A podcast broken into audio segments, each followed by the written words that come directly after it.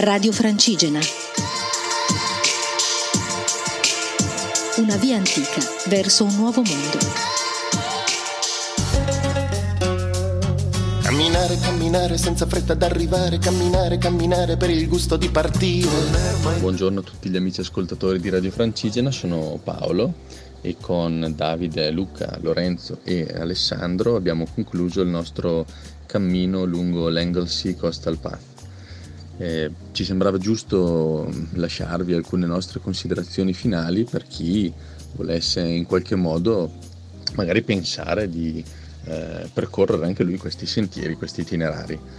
Eh, per prima cosa mh, mm, possiamo dire che forse la parte più interessante di quest'isola e di questo cammino è un po' quella che abbiamo cercato noi di percorrere, cioè la parte più a nord, che è sicuramente la parte più naturale e incontaminata dell'isola.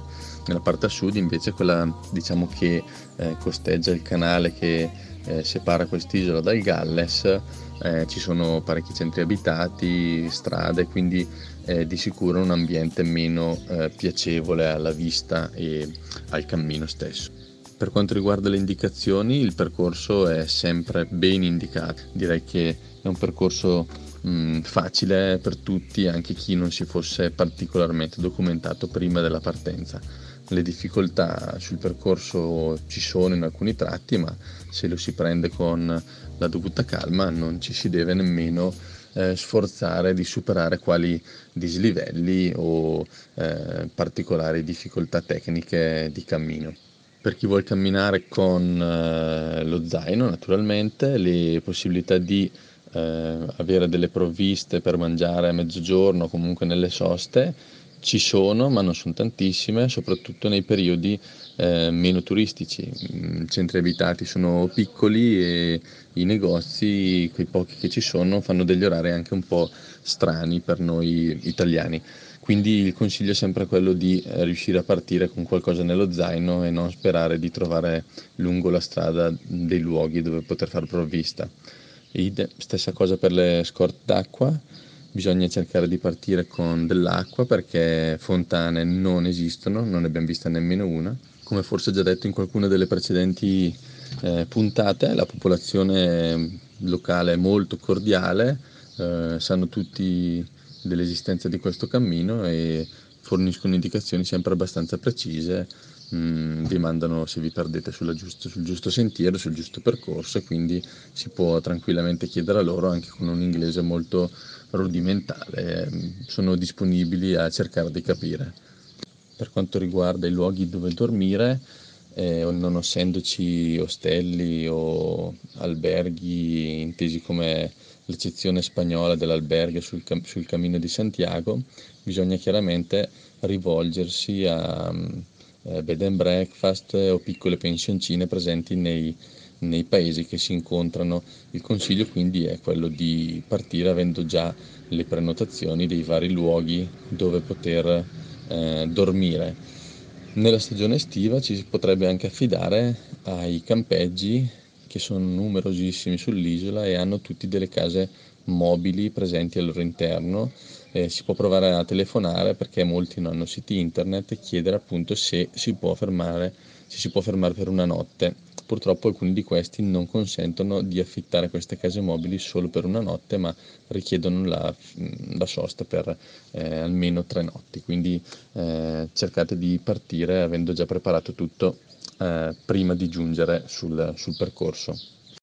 Noi siamo stati fortunatissimi a non incontrare nemmeno una giornata di pioggia, ma tutti gli abitanti ci hanno sempre parlato di tempo eh, estremamente favorevole, quindi chi volesse recarsi questo, su questo percorso deve chiaramente munirsi anche di materiale tecnico per poter camminare sotto la pioggia. Se dovessi descrivere infine con tre aggettivi questo trekking a cui abbiamo partecipato, direi sicuramente che è un trekking eh, ordinato perché tutti i percorsi sono molto ben curati, l'erba viene tagliata, vengono tolti i rovi e comunque le persone possono passare tranquillamente. Lo definirei poi un trekking eh, naturale perché gli ambienti che si incontrano sono veramente incontaminati e anche i paesi stessi con le loro case, gli edifici, non vanno a snaturare quello che è il panorama che si incontra. E infine eh, lo chiamerei anche profumato perché abbiamo camminato sempre all'interno di sentieri che erano ehm, circondati da eh, cespugli di una pianta spinosa gialla del quale non sappiamo ancora eh, il nome, che emanava sempre un profumo molto forte, dolciastro, che alla fine quasi era diventato diciamo nauseante per certi versi, però era sempre eh, piacevole riuscire a camminare in questi ambienti così profumati. Ciao, sono Davide Lombardi. Eh, se dovessi descrivere questo trekking e questo viaggio, direi innovativo, incredibilmente soleggiato e per me il superamento di una prova. Ciao a tutti, mi chiamo Luca. Se dovessi definire questo trekking con tre aggettivi, lo definirei naturale, poiché i paesaggi che abbiamo incontrato erano incontaminati e la mano dell'uomo si è vista veramente poco anche nei centri abitati, dove le case e le costruzioni erano comunque contestualizzate all'ambiente circostante. Lo definirei rilassante per i colori che abbiamo visto, il verde pieno di ogni, di ogni pascolo, sempre accompagnato dalla presenza di tantissimi animali, tantissime pecore e l'azzurro del mare, sempre alla nostra destra. E poi lo definirei semplice poiché ma è tutto ben chiaro e ben segnalato e questo penso che sia un fattore molto positivo. E come dicevamo con, eh, con l'amico Davide, noi quest'isola l'abbiamo amata fin dal, fin dal primo momento e forse piccolo, questa piccola passione che abbiamo sviluppato per questa isola apparentemente sconosciuta ai, a, a, molti, ha portato, quando noi siamo arrivati, il sole su quest'isola e per quattro giorni ci ha accompagnato nel cammino. Eh, niente, ringrazio gli amici di Radio Francigena che ci ascolteranno e un grosso saluto. Radio Francigena. Una via antica verso un nuovo mondo.